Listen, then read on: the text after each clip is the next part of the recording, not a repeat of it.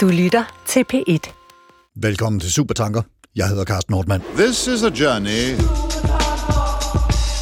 A journey which along the way will bring to you new color, new dimension, new value. Please, uh, would you mind saying that again? Klip, klip, klip. Klipper med en saks. Klip, klip, klip. Klipper i Karl Max. Nu klipper jeg hans ører af og smider det i skålen. For det har været en dejlig dag med fødder under solen. Klip, klip, klip. Så har vi fjernet sygdommen cystisk fibrose, som sætter sig på lunger og mavetarmsystem og er den hyppigst arvelige sygdom i Vesten. Klip, CRISPR, klip. Så har vi gjort malariamyggen ukampdygtig og dermed fjernet smittespredningen af den sygdom. Og klip, CRISPR, CRISPR, så har vi givet dit ufødte barn en smuk krop og en høj intelligens. Klip, klip, klip. Klipper med en saks. Klip, klip, klip. Klipper i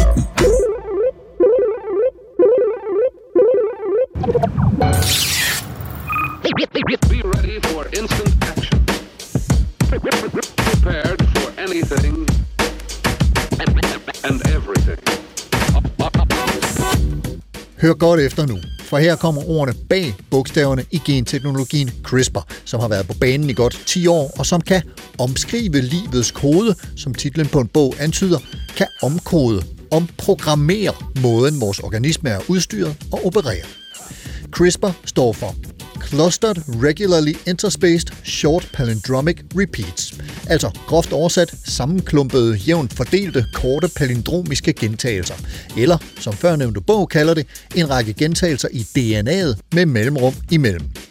Og så er der det der med palindromet, som er en sekvens af tegn, der kan læses ens forfra og bagfra, ligesom for eksempel navnet Otto eller sætningen en af dem, der red med fane. Clustered Regularly Interspaced Short Palindromic Repeats. CRISPR. Med det kan vi ændre næsten alt. Hvis vi vil. Det er ikke sikkert, vi vil det. Jeppe Kyne Knudsen, forfatter og videnskabsformidler ved Aarhus Universitet. Velkommen til dig. Tak skal du have. Det er dig, der har skrevet den bog, jeg lige nævnte, og den hedder Vi omskriver livets kode. Historien om, hvordan mennesket kom til at kontrollere evolutionen. Og den handler jo så altså om den her genmodificeringsteknologi CRISPR. Hvad har fået dig til at skrive den bog? Ja, hvad har fået mig, fået mig til det? Altså først og fremmest synes jeg jo, det er en øh, meget vigtig teknologi, og vi snakker for lidt om den, og vi snakker for unuanceret om den. Så det var sådan, øh, kan man sige, en, et, et af, en af grundene til, at jeg gjorde det. Noget andet er, at øh, der i min, øh, i min familie er sådan en f- lidt tragisk familiehistorie øh, i min familie, som, øh, som også fik mig til det. Øhm, Altså nogle arvelige sygdomme, som øh, du har Ja. stusset over igennem dit liv. Ja, det er sådan, at min, øh, øh, min, min øh, onkel, øh, min, altså min fars storebror, han, øh, han døde, da han var øh, omkring 40.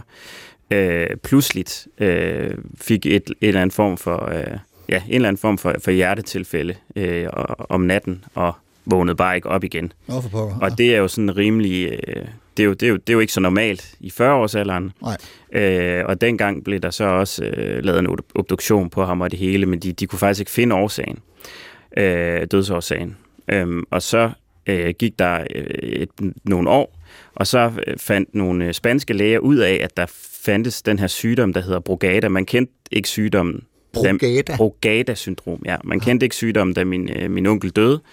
Øhm, men den blev, ja, som sagt fundet et par år senere. Øh, og senere fandt man så også ud af, at det, sky, at det højst sandsynligt skyldes en, øh, en, en, gen, en genfejl simpelthen. Øh, det, Så den ville man kunne rette med, med, med CRISPR her? Må, mås, måske ja. Det skyldes, altså, det, det, man har ikke 100% forklaret sygdommen endnu. Man kan i hvert fald se, at der er nogle gener, der er involveret i sygdommen. Ja. Og, eller nogle va- genvariationer. Og hvis man reparerede de variationer, så ja, måske kunne man forhindre den. Så langt er man ikke med, med, med den øh, forskning endnu. Men, øh, men, men, men ja, på sigt kunne det, kunne det godt være sådan. Og det, det fik mig jo sådan ligesom til at tænke, okay, så havde vi haft CRISPR dengang, kunne min onkel så være blevet reddet. Ja, Øh, så og du havde ham man, stadigvæk og havde man. Ja, og havde man kendt til sygdommen, ikke? Ja, ja. Øh, så det, det var sådan mit udgangspunkt Og, og, for og, det er jo så, det. og det er jo så en af, af faktisk adskillige cases, som øh, du beskriver øh, i din øh, i øvrigt meget informative og, og også underholdende, det tror jeg godt, man øh, kan tillade sig at kalde den bog her. Du kommer omkring en mangfoldighed af, af overvejelser, som vi øh, bør gøre os i, i, i vores omgang med de muligheder, som CRISPR giver, og mange af dem kommer jo også til at folde ud i, i supertanker i dag. Og du eksemplificerer, som sagt, ved hjælp af en masse cases. Hvor, hvor har du fundet alle de her øh, cases, og vil du ikke nævne en enkelt mere, så, som vi kan tale videre om? Øh, jo, jeg ved ikke, om du fisker efter nogle bestemte Ikke- cases nej, her. ikke nødvendigvis. Øhm, men nej, altså jeg har, jeg har, ja, jeg har læst vidt og bredt og snakket med forskellige eksperter rundt omkring, og på den måde er, er jeg stødt på for forskellige eksempler. Der er litteratur om emnet. Der er litteratur om emnet på engelsk især, Ja. men, men ikke ret meget på dansk faktisk. Ikke, ikke noget samlende på dansk, og det synes jeg, der, det synes jeg manglede, fordi at, øh, at jeg synes, der er øh, en masse etiske problemstillinger i det her, som er vigtige at snakke om, Hmm. øh, og at det er en teknologi, der potentielt set kan forandre vores øh, sundhedsvæsen øh, i fremtiden. Så derfor så synes jeg, det er vigtigt, at vi ved noget om det, og så vi kan ligesom tage et informeret, en informeret snak om, hvilken ja. vej vi, vi bør gå.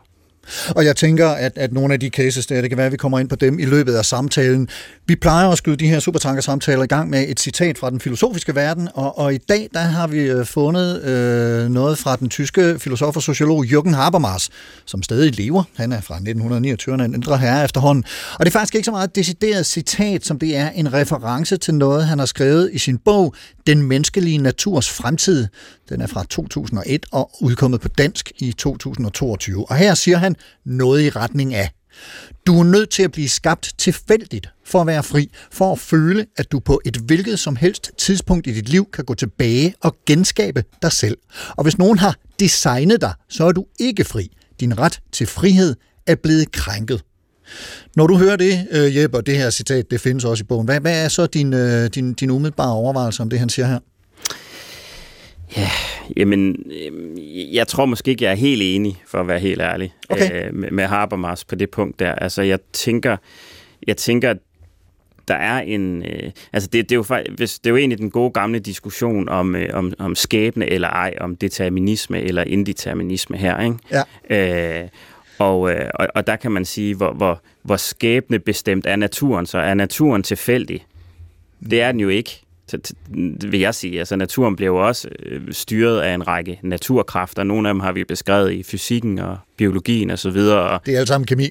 Ja, det vil jeg jo et eller andet sted sige, ikke? Og, og noget af det har vi ikke beskrevet. Og så er det så super komplekst, at det kan virke tilfældigt, men for mig at se, er det ikke tilfældigt. Mm. Så på den måde tænker jeg, at, øh, at det, det ikke helt hænger sammen, det han siger, men, men jeg kan selvfølgelig godt se øh, hans pointe i, at, at øh, hvis man går ind og bliver for, øh, bliver for for, det bliver for styret en proces, jamen så, så, så er der nogen, der har taget nogle valg på dine vegne, som du ikke kunne være med til at tage. Så er der nogen, der har styringen Og dybest set. så, og så på den måde har du jo ikke valgt det, men, men, men det, er jo, det er jo så sat op imod, at ingen har taget nogen valg, men det vil så sige, at naturen har taget nogle tilfældige valg, øh, og det kan du jo heller ikke styre. Så er det ene mere frit end det andet, det, det er jeg egentlig ikke sikker på, det er. Jakob G. Mikkelsen, professor i genterapi ved Institut for Biomedicin på Aarhus Universitet og medlem af Etisk Råd. Velkommen til dig. Tak skal du have. Hvad, hvad er dine umiddelbare tanker, når du hører det her Habermas synspunkt? Jo, men jeg kan sagtens følge, hvad Jeppe siger. Øhm, jeg, jeg, jeg kan også følge Habermas. Jeg kan sagtens se, at, at der er en berøvelse af frihed, når vi nu ændrer vores arvemasse, hvis det er det, vi er interesseret i at gøre. Mm. Øhm, men, men altså, jeg vil sige, at, at det handler jo meget om, hvis vi, vi forestiller os, at vi vil introducere forbedrende mutationer, altså sådan forbedre mennesket som sådan, jamen så er det jo at, at, give mennesket eller det nye barn nogle bestemte egenskaber eller nogle forventninger til det barn. Og det er jo på en eller anden måde at berøve, berøve øh, frihed. Men hvis vi snakker om sygdom og udvikling af sygdom, så er det svært at argumentere for, at det er frihed at være syg. Så hvis vi snakker om alvorlig sygdom, så, så, så er jeg ikke sikker på, at jeg synes, at argumentet det holder. Fordi der er man jo i den grad, kan man sige, øh, mere fri, hvis ikke man er ramt af alvorlig sygdom. Ja. Ja, jamen, øh, det, det, det, det, det er jeg for så vidt også enig i. Øhm, der har jo så været en, en kritik fra øhm, folk, som lider af forskellige øh, sygdomme eller handicaps, som jo omvendt måske vil sige, at øh, er et liv ikke værdigt, hvis man har den og den sygdom. Øh, så, Ja, det er en del af Downs-diskussionen blandt andet, ikke? jo, det, ja. det kunne man sige, eller, eller en, der er født uden arme, eller et eller andet. Har han ikke et lige så godt liv som en, der har arme? Det vil han jo nok selv sige, han har, ikke? Altså, er, der, er det mindre værd som liv? Præcis. Så, så der har ligesom været sådan et back, backlash fra, fra, fra de her sådan, øh, organis- handicap-organisationer, som siger, jamen, vi skal også passe på, at vi ikke reducerer, øh, hvad kan man sige, vores øh, billede af normalitet til noget for snævert, Ja. fordi vi begynder rent faktisk at kunne udrydde nogle, øh, nogle, nogle genetiske, genetiske sygdomme. Men altså lige præcis... Så, så, så på den måde, det, det, er ikke, det, er ikke helt, det er ikke helt nemt, øhm, og det tror jeg også, også Jacob er enig med mig i, altså, det, det, det, er, ikke, det er ikke helt nemt at, at sige, hvor, hvor grænsen den skal trækkes her. Hvad siger du til det her? Jamen, jeg er da 100% enig med Jeppe. Øhm, men, men, men jeg mener alligevel, det kan være interessant at, at snakke med familier, hvor der er alvorlig sygdom, og hvor øh, man får fornemmelsen af, at hvis det var muligt, for eksempel blev der nævnt cystisk fibrose i introduktionen, og de familier, hvor, hvor der er personer, der lider af den sygdom, der er det ikke øh, nødvendigvis forbundet med frihed at have sygdommen. Så jeg vil sige, der er, jeg er helt enig i, at, at, at vi skal passe på med ikke at, at, at ligesom sige, at det er at, at det er, altså, altså normaliserer på den façon. Øh, men men øh, jeg synes, det er væsentligt at pointere, at der vil være situationer, hvor det her kan være interessant. Øh, Men, men vi er jo all, allerede på, på et, øh, et punkt, hvor vi for eksempel i øh, 20. graviditetsuge nakkefoldsscanner for at tjekke for Down-syndrom, med mulighed for at fravælge øh, et, et, et foster, som, som bliver diagnostiseret med, med Downs. Altså helt uden brug af CRISPR, så er vi i, i forvejen i gang med, med øh, at sortere. Altså, hvad, hvad, hvad, hvad er forskellen, øh, Jeppe? Altså på og, og den sortering, vi laver i dag, og så... Så den vil vi kunne, vi, vi kunne lave? I fremtiden måske vi kunne gøre... Jamen forskellen er jo, at den kan være langt mere indgribende, den, den vi kunne den sortering, vi kunne lave i, i fremtiden. Ikke? Altså som Jakob siger, jeg er sådan set også enig i, at cystisk fibrose, hvis jeg stod i det valg og kunne se, at, at, øh, at jeg bar det her gen, og det gjorde min kone også, og vi ville have en ret stor risiko for at få et barn med cystisk fibrose, så vil jeg da 100% vælge at få gjort noget ved det. Hmm. Fordi det er en sygdom, som jeg ikke tænker, man, man kan få et så, så godt liv med. Så Bogata-syndromet der? Det, det, ja, det er jo sværere, ikke? Altså, fordi det er jo, det er jo, det er jo sådan en... Det er, jo- det er jo sådan en det, det er jo ikke, det, ja, når man snakker om sådan øh, sygdomsgener, så snakker man om noget, der hedder penetrans, altså hvor, meget de her gener øh, trænger igennem, hvor, hvor, hvor ramt man bliver af sygdommen. Og, øh, og med Brugada, der er det, det, det er svært at forudsige penetransen af det, for eksempel. Altså, hvor slemt vil det blive, og vil man øh, pludselig falde om med et hjerteanfald, når man er for, øh, i 40'erne, som det typisk sker, eller hvad. Øh, og desuden findes der også øh, sådan en lille pacemaker-agtige ting, man kan operere ind faktisk, som øh, kan forhindre det. Øh, det kræver bare, at man ved, at man har det, og det er det, tit det, der er øh, udfordringen her. Ja. Så, så, så det, er ikke, det, er ikke, det er ikke helt nemt. Altså, jeg, jeg vil give enig Jeppe i, at, at det ikke er nemt det her. Der er jo en enorm kompleksitet i vores arvemasse, hvordan vores gener de fungerer. Og når vi snakker om cystisk fibrose, så ved vi, hvad der foregår. Så Det er bare et det er et enkelt- enkelt ja. eks, øh, og, og simpelt eksempel i princippet. Langt det meste af det, vi kalder sygdom, er genetisk betinget sygdom, er baseret på mange forskellige genvarianter, der spiller sammen på en eller anden kompleks façon, som vi slet ikke forstår i dag. Men det er klart, at vi kommer til at diskutere de her ting, nu ikke kun i den her sammenhæng, også i forhold til fosterdiagnostik. Hvad er det, vi vil gå ind og lede efter, når vi skal tale fosterdiagnostik for eksempel? Og der tror jeg, det er vigtigt at holde fast i, at, at, at vi skal værne om, at der, er, øh, der skal være rum for, at vi bliver syge, og at øh, øh, handicappede og, og syge har et værdigt liv, og vi skal ikke på den måde forsøge at udrydde noget som helst, men vi skal kigge på de enkelte eksempler og se, om der er mulighed, hvor det er allermest alvorligt. Mm. Og lad os lige tage øh, en, en øh, hurtig øh, historik på, hvor den her teknologi overhovedet kommer fra, og hvad det er, den kan og gør.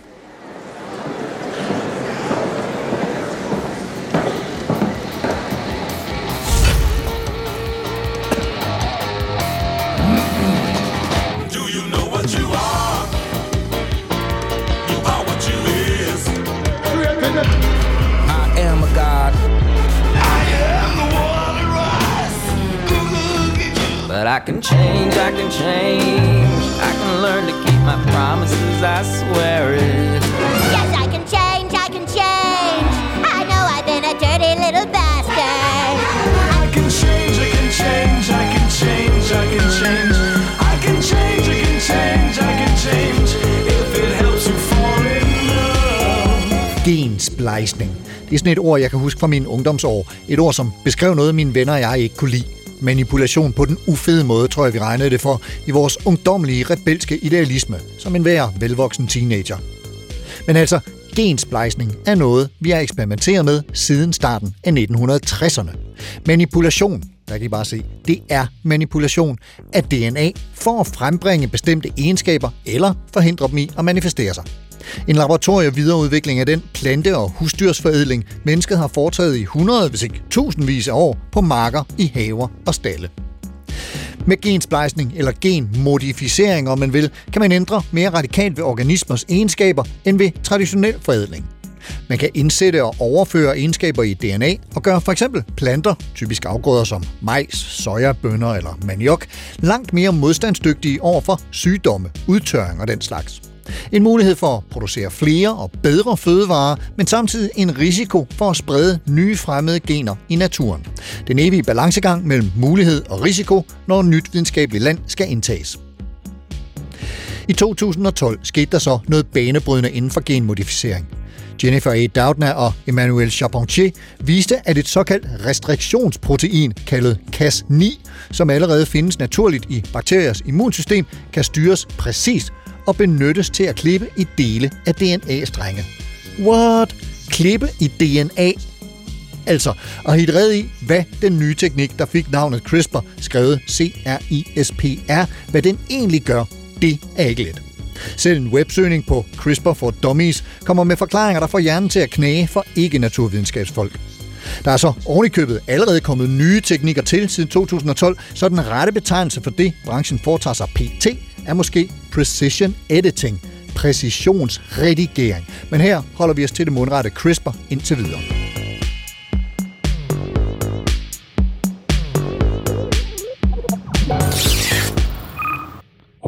De to kvinder, Doudna og Charpentier, fik i 2020 Nobelprisen i kemi for deres opdagelse. Den nok mest ventede Nobelpris længe.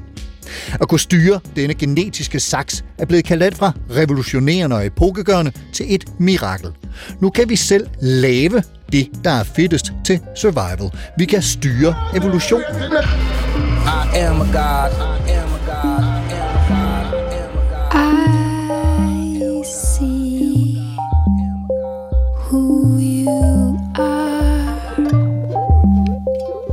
CRISPR kan med stor præcision klippe i DNA, vores unikke arvemasse.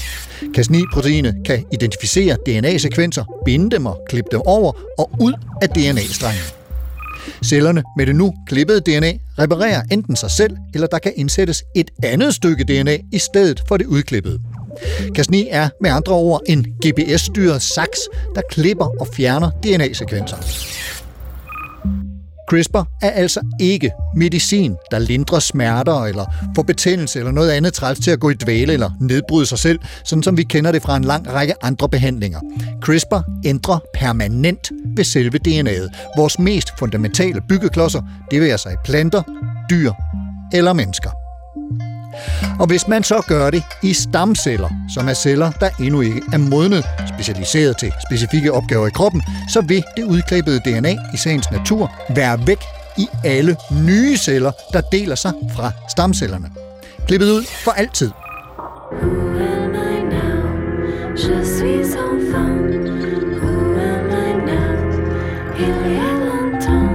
Longtemps. End det udklippede stykke DNA gjorde i cellen, vil aldrig forekomme i de nye celler. Aldrig.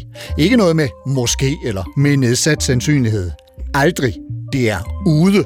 Omvendt vil det indsatte eller udskiftede DNA ligeledes være tilføjet alle nye celler. Alle. Som det er nu, per 2023, kan CRISPR af tekniske årsager kun bruges uden for kroppen. Derudover består en DNA-streng af henved 6 milliarder byggesten, og desuden kan nogle genetiske sygdomme bestå af mange hundrede defekte stykker DNA. Hertil kommer så, at man jo skal være helt sikker på, at den saks, der bringes i nærheden af DNA-strengen, klipper der og kun der, hvor vi ønsker det.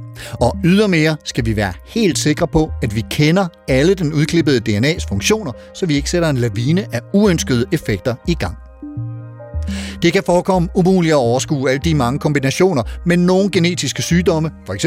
lungesygdommen cystisk fibrose, består af én enkelt DNA-mutation, der hæmmer et helt gen og dermed leder til sygdommen.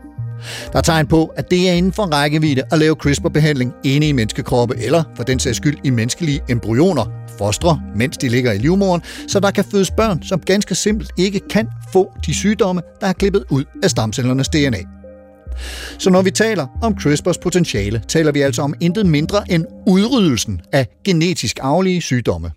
Epokegørende? Ja. Mirakel? Ja.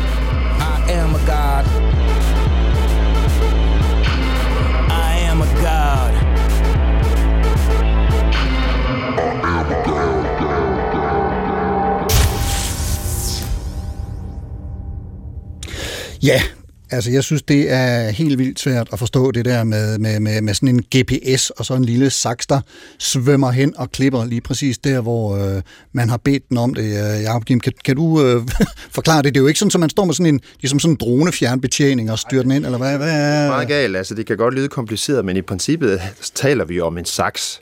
Og den saks, det der gør den saks specielt, det er, at den kan styres hen i retning af et bestemt sted i vores arvemasse. Og det er rigtig nok, som du siger, en lille GPS. Det er faktisk et lille molekyle, der kan genkende øh, specifikt ind i bestemte positioner i vores arvemasse. Så der er jo, som du, som du også siger i indslaget her, øh, over 6 milliarder byggesten, ja. og vi kan ramme en bestemt byggesten, som vi kunne have interesse i at klippe ved. Så det er, det er øh, en saks styret af et bestemt molekyle, der styrer den i retning af et bestemt sted i arvemassen, som vi bestemmer. Og det, der så er pointen her, det er, at man laver et klip, og som du også får sagt undervejs her, så, så betyder det klip, at, at, at det giver mulighed for cellen til at reparere det klip. Og i forbindelse med det, der får man mulighed for at reparere mutationer, der sidder lige ved siden af klippet. Så klippet i sig selv er kun det, der ligesom styrer reparationen til et bestemt sted i arvemassen. Det vil sige, at man vil gerne klippe lige ved siden af sted, et sted, hvor der er en sygdomsgivende mutation. Mm. Og det er det, der ligesom er tricket. Så tricket ligger lige så meget i at styre den her reparationsproces, sådan at man har kontrol over, hvilke ændringer man helt præcist indfører i arvemassen. Og det sker simultant i samtlige øh, DNA-holdige celler i kroppen, når Ja, man det- skyder det her ind, eller hvad? Det er jo det, der, det er, jo det, der er spørgsmålet. Altså, i, man kan sige generelt i den her snak, vi har her, der snakker vi jo om, enten laver vi om på et foster, det var den første diskussion, vi havde. Ja. Men det vi jo allerhelst vil bruge den her teknologi til, det er at behandle mennesker, der har sygdom. Og der er det ikke kun en enkelt celle, men der kan det være tusindvis, millionervis af celler, vi gerne vil behandle. Og de har alle sammen en arvemasse inde i deres cellekerne.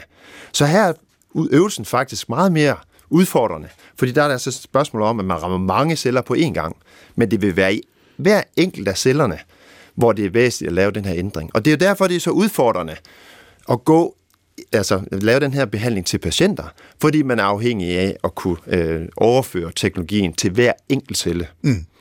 Og her er vi altså simpelthen gået i gang med øh, at kigge på nogle af de overvejelser, som vi er nødt til at gøre os i forhold til den måde, vi omgås øh, det her CRISPR-værktøj. Øh, og nu hørte vi lige lidt fra Jacob, vi kommer til at høre mere, men, men, men Jeppe, jeg kunne også godt tænke mig lige at høre, øh, hvad, hvad, hvad du tænker er de vigtigste overvejelser, hvis vi ser det fra, fra din stol. Ja, altså overvejelser, i, nu skal jeg bare være helt sikker på, at jeg forstår, altså overvejelser i, i forhold til, hvornår vi skal bruge det, og hvornår vi ikke skal bruge det. Ja, eller, og, og hvilke etiske øh, barriere vi eventuelt mm. også øh, skal, skal have for øje. Ja, jo. Jamen, øh, jamen der, der, der synes jeg jo helt klart, at vi, altså, Jakob har en, en, en pointe her, og vi måske lige skal sådan, øh, skælne lidt. Ikke? Fordi vi, vi har, som sagt, øh, vi, vi kan lave de her øh, CRISPR-ændringer i, i øh, befrugtede æg. Øh, og hvis vi gør det, øh, altså lige når ægget er befrugtet nærmest, så slår det igennem i alle celler. Det vil sige, at når ægget så udvikler sig til et, til et foster og senere til et barn, jamen så er det alle celler, der er blevet ændret. Så er vi inde på stamcelleniveau her. Yep. Yes. Men hvis vi øh, så i, tværtimod har et voksent menneske, hvor vi gerne vil have ændret noget i cellerne, hvor vi så øh, sprøjter en, en CRISPR øh, pakket ind i et virus, som man jo gør ind, jamen så, øh, så, vil- så, vil, så vil vi jo ikke være sikre på, at det rammer alle celler. Og i nogle tilfælde vil det heller ikke være fordelagtigt faktisk at ramme alle celler. Det nævner jeg også i, i min bog, altså fordi, der, som vi snakker om tidligere, der er nogle gener, der har, der har flere forskellige øh, funktioner. Øh, så det kan være fint at få ændret måske øh, Øh, øh, nu kan jeg komme med et eksempel, altså øh, grøn stær, som øh, jeg muligvis øh, har, øh, fik jeg at vide af en øjenlæge engang, at jeg, det, det godt kunne have tegn på, at jeg kunne udvikle det, og det er jo en øh, ærgerlig sygdom, fordi man godt kan blive blind senere i livet. Øh, og i, i, i, med den sygdom, der er der faktisk øh, noget forskning i en, i en potentiel CRISPR-behandling, og der vil man så skulle sprøjte det op i, i øjet, mm. fordi problemet er et, et væsketryk i øjet, der er for højt, og det er noget med tårkanalen, der, ja, der, der lukker for Ja, meget ja, ja. væske ind. Men- Jeg skal nok komme til Ja. ja. pointen. og pointen er, det, samme gen, det har en helt anden funktion nede i leveren, som er skidt. Altså, hvis man, hvis man dæmper det her gen, for at det skal blive bedre op i øjet, hvis det så rammer øh, leveren, så kan det få en, en, en slem konsekvens dernede. Okay. Og derfor øh, vil man jo med sådan en øh, behandling helst have, at cellerne kun skal herop, og Ja. ja. ikke ned i leveren. Så, så det, det, er, det er temmelig kompliceret. Det er meget vigtigt at være målrettet der. Jeg er jo, Jeg vil bare sige, når vi snakker om, om genterapi, og vi bruger det her til behandling, så kan man sige, at hele udviklingen, som den er nu, hele den forskning, der bliver foretaget øh, kloden rundt nu, handler om at kunne levere de her redskaber direkte til bestemte celletyper.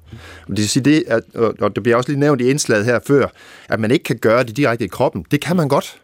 Det handler bare om at finde ud af, at gøre det præcist i de celler, mm. hvor man har interesse i at lave den her ændring. altså få GPS'en til at styre Ja. præcis derhen, hvor vi gerne øh, vil have den til det. Det man kan gøre, altså det, det vi gør her i Aarhus for eksempel, det er, at vi forsøger at behandle øh, forskellige sygdomme, som har med immundefekt at gøre, altså et, et nedsat immunsystem og en immunforsvar. Og det foregår ved, at man tager stamceller ud af kroppen på patienterne, og så forsøger at lave den genetiske ændring der, inden man sætter stamcellerne tilbage. Der har man fuldstændig styr på, at man rammer stamceller, og det væsentlige her er, at den ændring føres ikke videre i generationerne. Det er ikke kønscellerne, men det er stamceller i kroppen, som man ændrer på, og som så gi- giver ophav til, til blod i det her tilfælde. Men det stopper hos det individ, som man Det laver stopper hos det på. individ øh, præcist, men ja. man vil så på sigt, og det er der, hvor interessen den er nu, det er at kunne lave den her ændring direkte ind i kroppen, direkte ind i stamcellerne i kroppen, direkte ind i lungevæv, direkte ind i lever, hvad det nu måtte være. Og det er der, hvor hele verden lægger sit fokus lige nu. Det er at kunne lave den her behandling direkte øh, på et bestemt væv eller et bestemt organ, Så man kun rammer der, hvor man så man det. kun rammer der, øh, og får dermed øget sikkerhed for, for, for os behandling. Ja, og det er jo, det er jo også der, hvor man skal være, øh, hvor, hvor, man, hvor, hvor man skal være påpasselig, ikke? fordi øh, når man så laver de her behandlinger, så har man jo en risiko for det, der hedder off-target mutationer. Altså hvor at, øh, hvor at CRISPR går ind og kommer til, kommer til at klippe nogle steder i DNA'et, hvor man helst ikke skulle have klippet.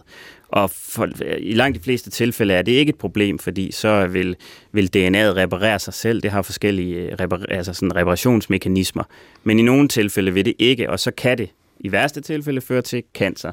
Og derfor skal man være meget sikker på, at de her off-target mutationer øh, holdes på et meget, meget lavt niveau, før man begynder at, at, at lave de her behandlinger, hvor man sprøjter direkte ind i kroppen. Når man gør det ved at tage celler ud, så kan man måle på de her off-target mutationer, inden man sprøjter dem ind, så man kan være sikker på, at man ikke sprøjter alle mulige celler ind, der, der potentielt kan udvikle sig til cancerceller. Mm. Så, så, så det er derfor, det, det er ret vigtigt at være, at være, øh, være grundig og, og tage, Præcis. det, tage det stille og roligt det her, så vi når frem til en, en teknologi, hvor vi har 100% styr på, på sikkerheden, inden vi bare begynder at sprøjte ting ind i folk. Og Jeppe, der kan jeg jo sige med sikkerhed, at man er grundig. Og, og, og, og, og, det, her, og det her tager lang tid, så derfor ja. er det ikke noget, man ligesom bryder igennem i næste måned for at gøre det her. Det handler jo om, at, som du rigtig nok siger, at der er de her risici i forhold til, at du rammer det forkerte sted. Og det er fuldstændig sådan, det er. Vi er nødt til at studere, hvorvidt man kan ramme de her off-target, altså ikke på det rigtige øh, mål. Øhm, men, men igen er det, det er noget, vi, vi bliver bedre til at finde ud af. Mm. Det er noget, vi kan kortlægge. For den enkelte design af behandling, som man laver, der vil man kunne finde ud af, hvad er det præcis, hvilke andre steder i genomet rammer man også. Og så kan man simpelthen lægge de data frem og sige, er det her et problem eller ej? Så det er der, hvor man gerne vil bevæge sig hen, være opmærksom på, hvilke risici der er, og udvikle behandling derefter. Og det er klart, at enhver behandling, der er der en mulig øh, bivirkning, og den skal vi selvfølgelig være opmærksom på. Men det er klart, at det her går ikke så hurtigt. Altså det kan tage mange år, før vi har behandlinger klar, baseret på den her teknologi. Og det indebærer jo blandt andet at blive bedre til at vurdere forskellige risici.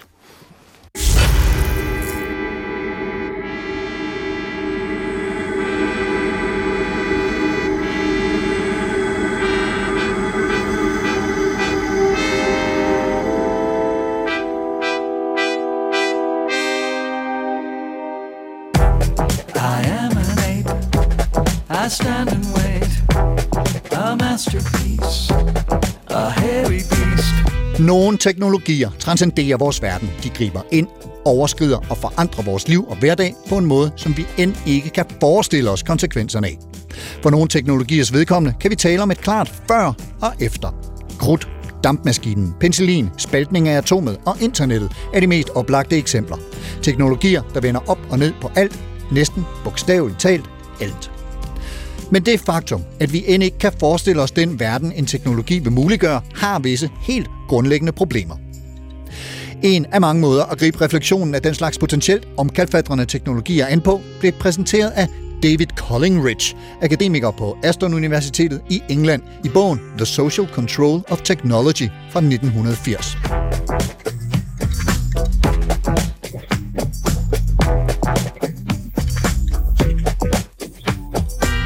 Det såkaldte Collingridge Dilemma hævder, at nogle typer teknologier er præget af to problemer, der ikke kan forudsiges. Vi er såkaldt dobbelt blinde, fordi 1. Teknologiens indvirkning på samfundet kan umuligt forudsiges, og dermed heller ikke evalueres, før teknologien allerede er højt udviklet og vidt udbredt, og dermed umulig at rulle tilbage. 2. Kontrollen over og ændringer af en given teknologi er svær at påvirke, når først den er indlejret og udbredt som en integreret del af menneskelivet. Problemet i en nødskal er altså, at hvis videnskaben først udvikler en given teknologi, så er muligheden bragt til bordet som en potentiel løsning. En løsning, der fra det øjeblik, den er præsenteret, er en mulighed er i verden.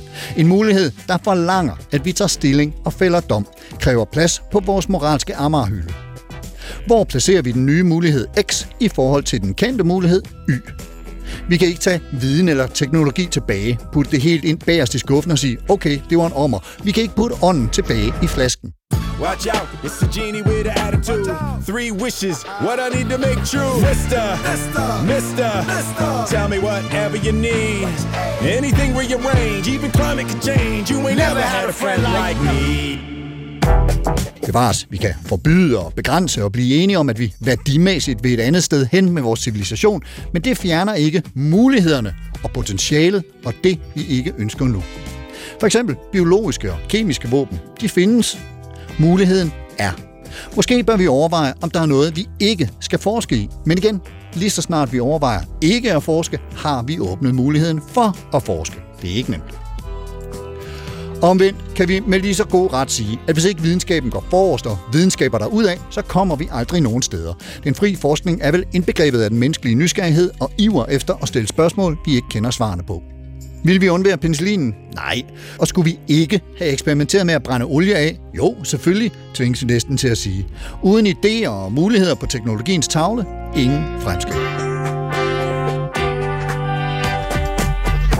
Hvad angår CRISPR, så er det en teknologi, hvis muligheder er enorme, som skabt til Collingridge-dilemmaet. At kunne fjerne genfejl fra det menneskelige DNA, måske permanent, så vi i fremtiden er sikre på ikke at kunne få for eksempel cystisk fibrose eller HIV eller andre smertefulde sygdomme. Hvordan kan nogen synes, det er en dårlig idé? Presset på den enkelte forælder til at benytte sig af teknikker til at undgå alvorlige sygdomme vil være enormt. Hvis vi kan fjerne 20 genetiske lidelser med relativt få midler, hvilke forældre vil så sige, nej nej, vi gør det på den gammeldags måde, og så risikerer at bringe et menneske til verden, der må leve med lidelser, der i anførselstegn nemt kunne være undgået. I sin artikel Procreative Beneficence Why We Should Select the Best Children fra 2001 siger den australske filosof og bioetiker Julian Savulescu det krystalklart og uden omsvøb. Der er visse gener, der alt andet lige øger chancen for at få et godt liv. At give sine børn det bedst mulige liv er vel en moralsk forpligtelse for alle, der sætter børn i verden. Det er vores moralske pligt at give vores børn de bedst mulige betingelser for at få så godt et liv som muligt, baseret på alle tilgængelige informationer.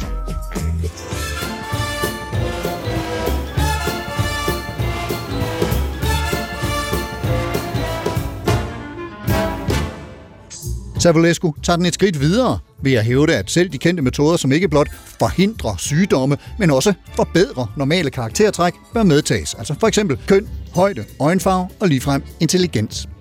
Forældre har moralsk pligt til at vælge det mest optimerede embryon, hvis det på nogen måde er muligt. Savulescu og ligesindedes holdninger til genmanipulation af det menneskelige DNA er i sagens natur ikke gået stille af. Har ikke meget ladt tilbage til forblommede idealer og hyldest af livets tilfældigheder, skæbne og holde sig fra at pille ved Guds skaberværk. Måske vil vi bare ikke længere acceptere tilfældighed. Lotteri? Spiller Gud med terninger? Er Guds veje holdt op med at være urensagelige? I'm on the job, you big. You ain't never had a friend, never had a friend. You ain't never had a friend, never had a friend.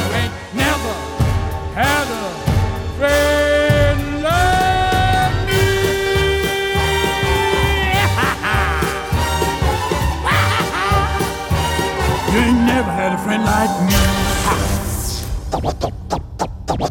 Would you mind saying that again? Når teknikken er der, så skal den bruges. Sådan tænker nogen, mens andre tænker, der er vi vist kommet et skridt for langt i forhold til vores eget bedste. Den der må vi hellere lige parkere et sted og så glemme nøglen. Men sådan opererer vi mennesker ikke, i hvert fald ikke, hvis herr Collingridges tanker står til troende. Så når vi har udviklet en metode til at redigere det menneskelige genom ind i, helt ind i vores DNA, så er det bare med at komme i gang med at udradere sygdom og andre lidelser, og hvem ved, måske forbedre, hvordan vi ser ud, hvordan vi er i stand til at tænke, og hvordan vores muskler udvikler sig.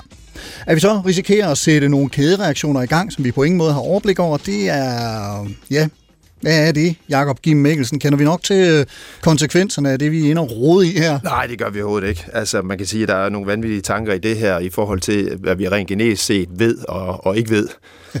øh, så, så man kan sige, at, at begynde at, at lave om på højde og drøjde og intelligens, er, er der overhovedet ikke nogen baggrund for at, at, at, at, at udtale sig om at kunne. Øh, Så, Det er man hypotetisk sige- stadigvæk, Ja, jeg synes, altså, man Ja. snakker om det, det gode liv, ikke? Og, og genetisk set er det en illusion. Altså, vi har alle sammen genfejl. Vi, det vil vi lære alle sammen efterhånden, som vi, vi begynder at udforske os selv rent genetisk.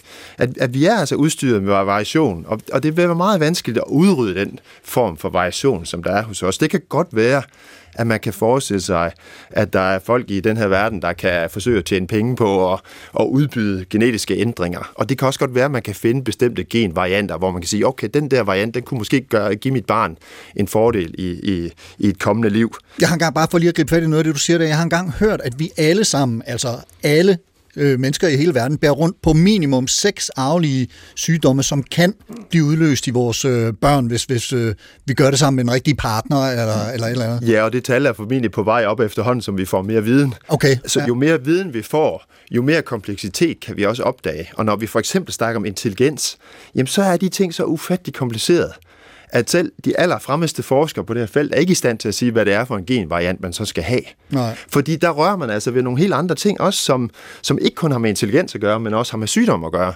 Så, så det er meget, meget kompliceret det her. Så man kan sige, at i de simple tilfælde, ja, der vil måske være nogen, der kan, der kan postulere, at en bestemt variant kunne være en fordel.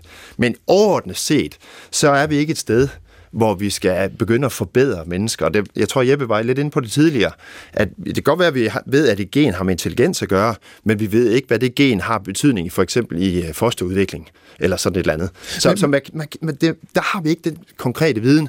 Igen, når vi så snakker om et sygdomsgen, hvor vi ved præcis det her gen, har den og den fejl, har den og den betydning, jamen der er det, der er det knap så kontroversielt, fordi der er det det, bestemte sted i arvemassen, med den bestemte øh, ændring, som, som giver forskellen. Nu ved jeg ikke, om det er det, øh, du står og markerer for her, Jeppe, men, men vi er jo allerede i gang med sådan noget eksortering og sædcellesortering i forhold til, øh, du nævnte på et tidspunkt, øh, mens vi talte, da vi talte i telefon sammen inden ude, udsendelsen, at, at øh, visse amerikanske fertilitetsklinikker kan man vælge øh, kønnet baseret på, at man kan gå ind og sortere i sædcellerne i forhold til X- og Y-kromosomer. Øh, altså, er vi ikke allerede i gang? Altså, puh, jeg, jeg vil jo ikke sige, at vi er i gang med, at- med at lave den her forbedring, øh, fordi som det er nu, så er det heller ikke lovligt. Øhm, så, så, så det er vi ikke. I Danmark? Heller ikke i USA. Okay. Og heller ikke i... i i- jo, at der er nogle lande, hvor man ikke har taget særlig meget stilling til det. Så kan man så tolke det, som det er lovligt eller ej. Men, men øh, jeg har i hvert fald læst en, en artikel, der opgør, hvordan man har taget stilling rent juridisk til det forskellige steder. Og der er langt de fleste sådan, førende vestlige lande har taget afstand fra, at man går ind og laver forbedringer øh, på den måde her. Men, men der er jo et Men- eksempel fra Kina, faktisk et ret berømt ja. eksempel, som vi måske lige skal Ja. runde. Ja, det kan vi jo lige tage. Så der var den her kinesiske forsker, der hedder Hian Qi, som, øh, som for nogle år siden øh, gik ind og, øh, og ændrede i, øh, i et bestemt gen i, øh, i tre øh, befrugtede æg. Øh, eller det vil sige to befrugtede æg. Det ene blev så til tvillinger, øh, så der, der kom tre børn ud af det. Og det han gjorde, det var, at han ændrede et gen, der koder for sådan en øh, lille receptor, der sidder på, på cellerne, øh, som, øh, som, som, ja, som er den receptor, som HIV-viruset bruger, når det skal ind i cellerne. Og øh, det, her, det han gjorde, det var, at han slog genet ud, og på den måde så ville den her receptor ikke blive dannet på cellerne, og så vil HIV-viruset ikke kunne komme ind. Og så Så de her han- børn blev immune over så for blev de HIV. immune. Og point, eller ideen med det var, at, hans, øh, at de par, han havde rekrutteret til sit forsøg her, der var, der var manden HIV-positiv. Øh, Så det var en måde ligesom at sikre sig, at børnene i hvert fald ikke fik sygdom. Men han blev jo Øh, meget skældt ud. Han blev meget skældt ud, og det, det er der flere grunde til. Og den ene grund, det er blandt andet, at øh, det måske slet ikke var nødvendigt at lave det her, den her CRISPR-modifikation øh, af de her befrugtede æg, fordi man i dag kan lave øh, også noget sædrensning, hedder det, hvor man sikrer sig, at man ikke giver HIV-virus videre, når man laver kunstig befrugtning. Så man havde allerede en teknologi, der kunne gøre det, så hvorfor gå ind og, og lave en permanent genændring? Øh, det, det er der i hvert fald mange, der vil sige, det er ikke etisk forsvarligt at gøre.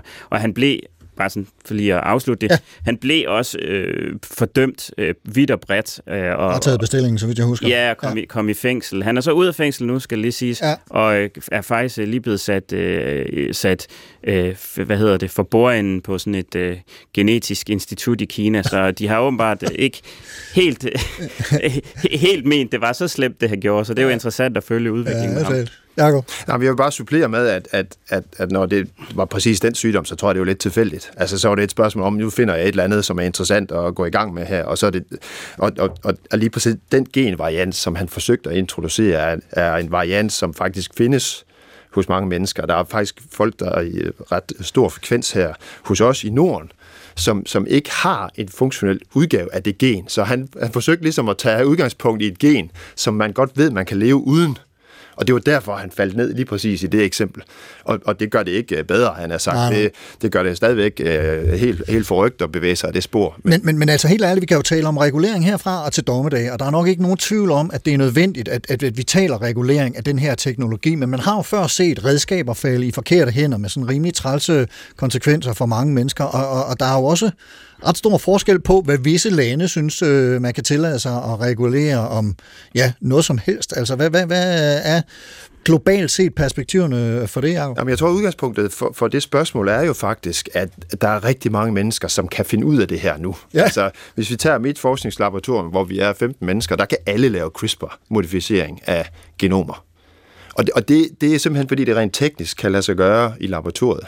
Ja. Så den her viden, den kommer ud, og, og det er jo en teknologi, som er i laboratorier over hele verden. Netop fordi, at det, og det har vi ikke snakket så meget om, at den er enormt væsentlig for basal genetisk forskning. Den, den er enormt væsentlig for, at vi bliver bedre til at forstå vores arvemasse, for, bedre til at forstå sygdom, bliver bedre til at behandle sygdom. Ikke nødvendigvis genetisk behandling, men almindelig behandling. Så man kan sige, at den spredes ud i hele verden, øh, fordi den bruges til basal forskning. Men lad os lige tage, tage kort om det, fordi nu vi har talt om en masse dystopiske forestillinger om alle mulige steder, det kan gå galt. Hvad er nogle af de fede ting ved det? Hvad er det Jo. positive for dig at se? Jo, men det fede er jo her, at, at det, for det første er det et redskab i hænderne på unge forskere, som øh, gør dem øh, i stand til at lave genetisk forskning meget specifikt. Det vil sige, at de kan bruge den her øh, øh, CRISPR-teknologi til at slå gener ud af funktion, for at finde ud af, hvilken betydning har de her gener nu. Så der er mange forskellige afarter af, hvordan vi kan bruge den teknologi i laboratoriet. Og så er det jo så, jeg vil jo så sige, at, at det er absolut positivt, at vi kan udvikle den her teknologi til behandling. Og det kommer til at ske. Det kan godt være, at det kommer til at tage lidt tid, før man er i, i, sådan det, i mål med at kunne behandle patienter. Men det er klart det, som er motivationen for sådan en som mig, og masser og masser af mine kollegaer, at vi vil bruge det her til at gøre noget godt for mennesker, og ikke noget skidt for mennesker. Men for nogen, der er også en motivation, det er jo at tjene penge. Altså, og, og det, det nævnte du også selv for et øjeblik siden, og vi har set med for eksempel IT-verdenen, mm. øh, som, som jo blev øh, lanceret som et demokratisk slaraffenland for, for hele jordens befolkning, og i hvor kan vi tale sammen, og demokratisk øh, vækst, og jeg ved ikke hvad. Og pludselig er vi i dag i en situation, hvor, hvor, hvor øh, internettet mere eller mindre er styret af, lad os sige, fem, øh, fem hænder, ikke? Mark Zuckerberg, Jeff Bezos, Elon Musk og Google og Apple. Det, det er jo fem. Mm. Og, og de sidder i vid udstrækning på hele dynen. Altså, kunne man, kunne man frygte noget tilsvarende med, med CRISPR? Ja, altså man kan jo frygte det i den grad, at der er nogle bestemte mennesker, der har opdaget det her, som har rettighederne til det. Ja. Så på den måde er der nogle få, der sidder på rettighederne.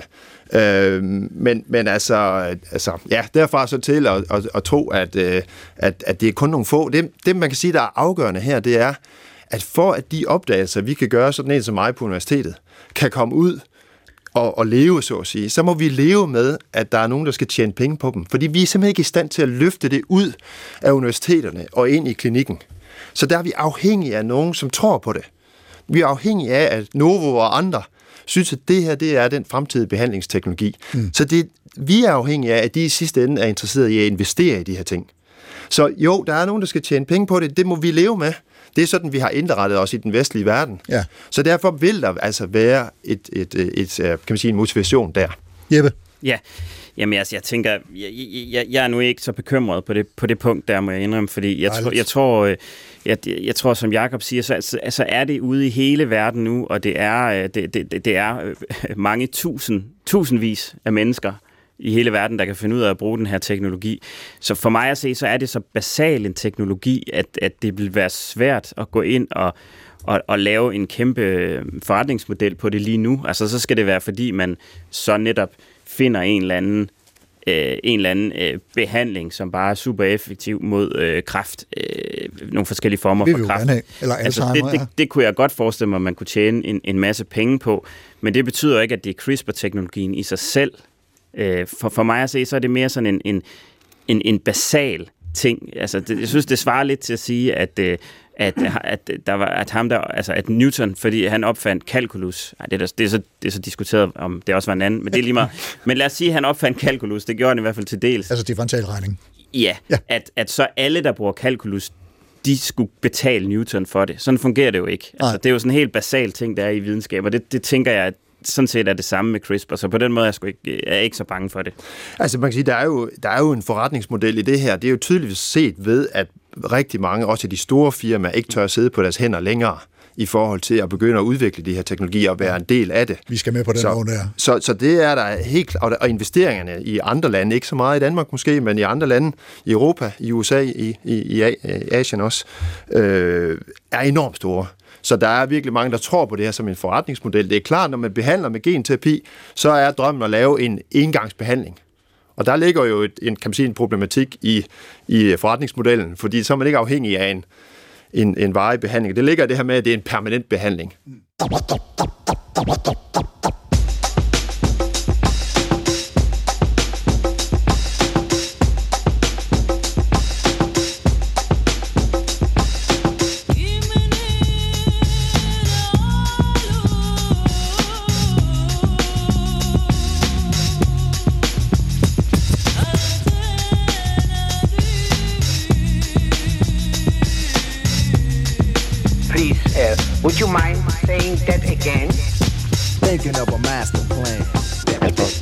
Supertanker, Jeppe, Jakob, Jørgen, Habermas og Karsten, så længe vi kan få lov med at blive ved med at være os selv uredigeret.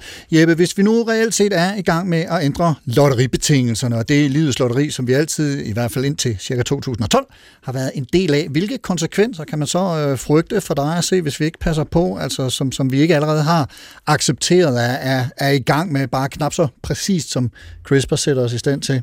Det Ja. Altså, ja.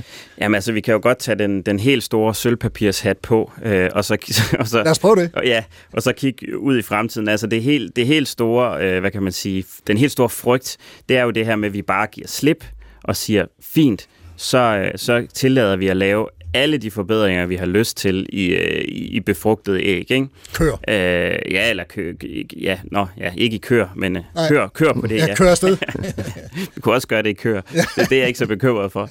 Men, men, men problemet vil jo så være, at typisk så vil vi jo nok, øh, for det første er det kompliceret, men lad os sige, det lykkes at gøre alt muligt, og hæve folks intelligens og højde og alt muligt. Øh, og, altså, lad os sige, at alle kunne få et, en, en søn, der var lige så intelligent som Einstein og lignede Brad Pitt. Jamen, ville man så ikke vælge det? Jo, det, det ville man da nok. Øh, altså, så, så vil problemet være, at de her behandlinger vil koste penge, og så vil man få på sigt et A-hold og et B-hold. Altså, man vil få dem, der havde råd til at få lavet alle de her forbedringer, øh, og så vil man få dem, der ikke havde. Og dem, der ikke havde, de vil, de, de vil jo bare have svært ved at klare sig i konkurrence med dem, der havde. Og på den måde vil man få en ekstrem ulighed i sundhed, som, som, som på en eller anden måde vil være farlig. Og nogen snakker om, at vi simpelthen vil få en, en menneskehed, der splittede sig i to. Øh, er det helt øh, skrækkelige scenarie, ikke? Supermennesker og ikke så supermennesker. Ja, og det Ja. ville jo heller ikke være sjovt at være et, et, et almindeligt menneske, der skulle i konkurrence øh, mod en, der både var altså klog som Einstein og så hurtig som Michael Phelps til at svømme. Altså, Og havde, det, og havde købt sig til det.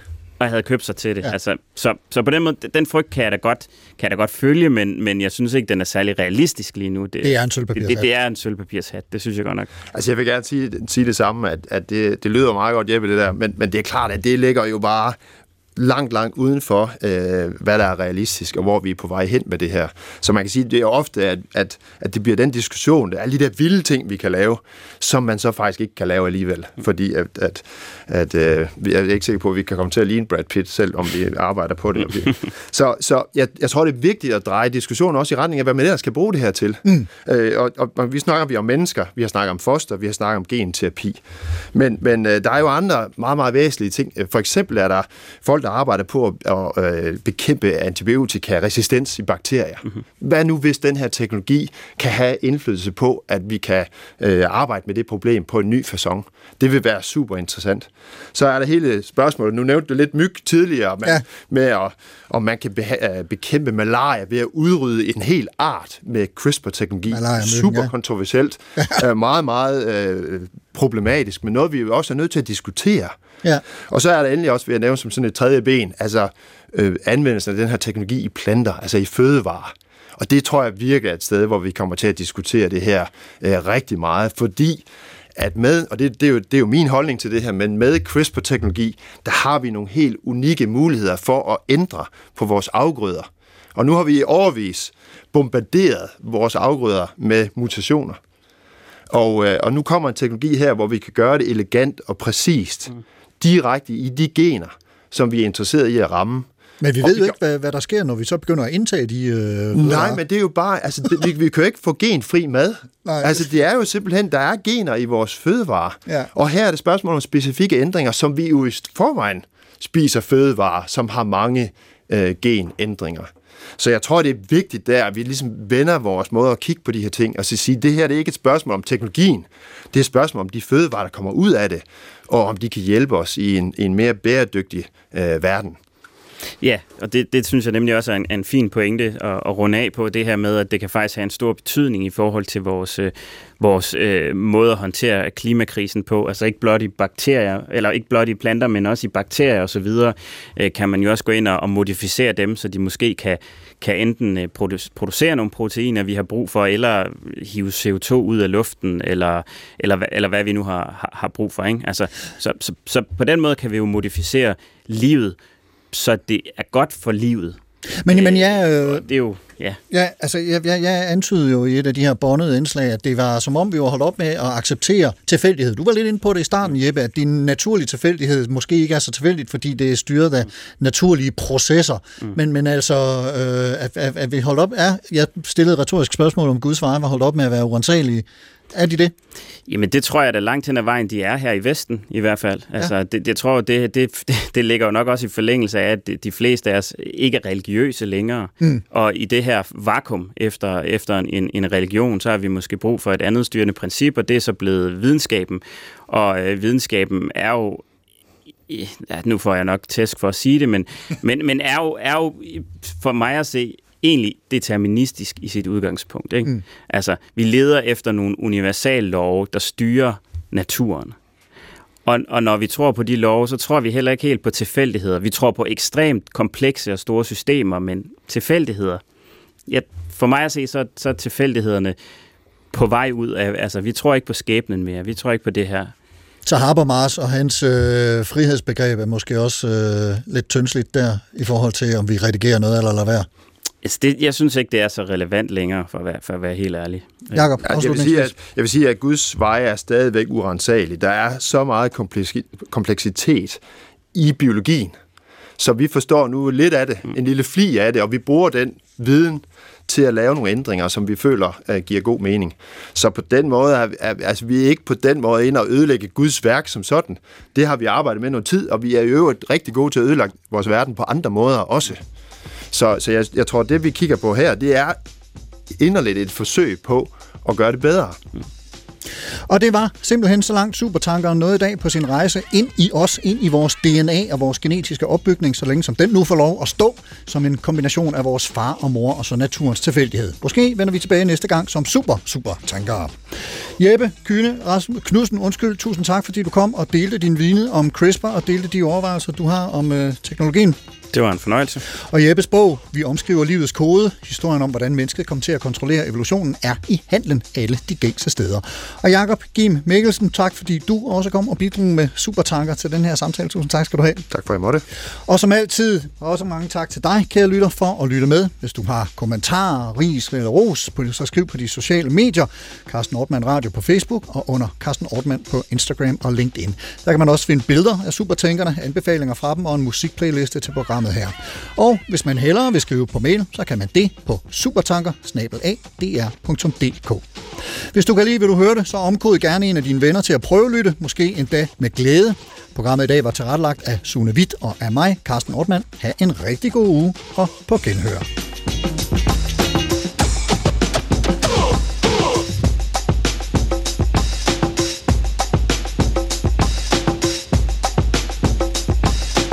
Thinking of a master plan.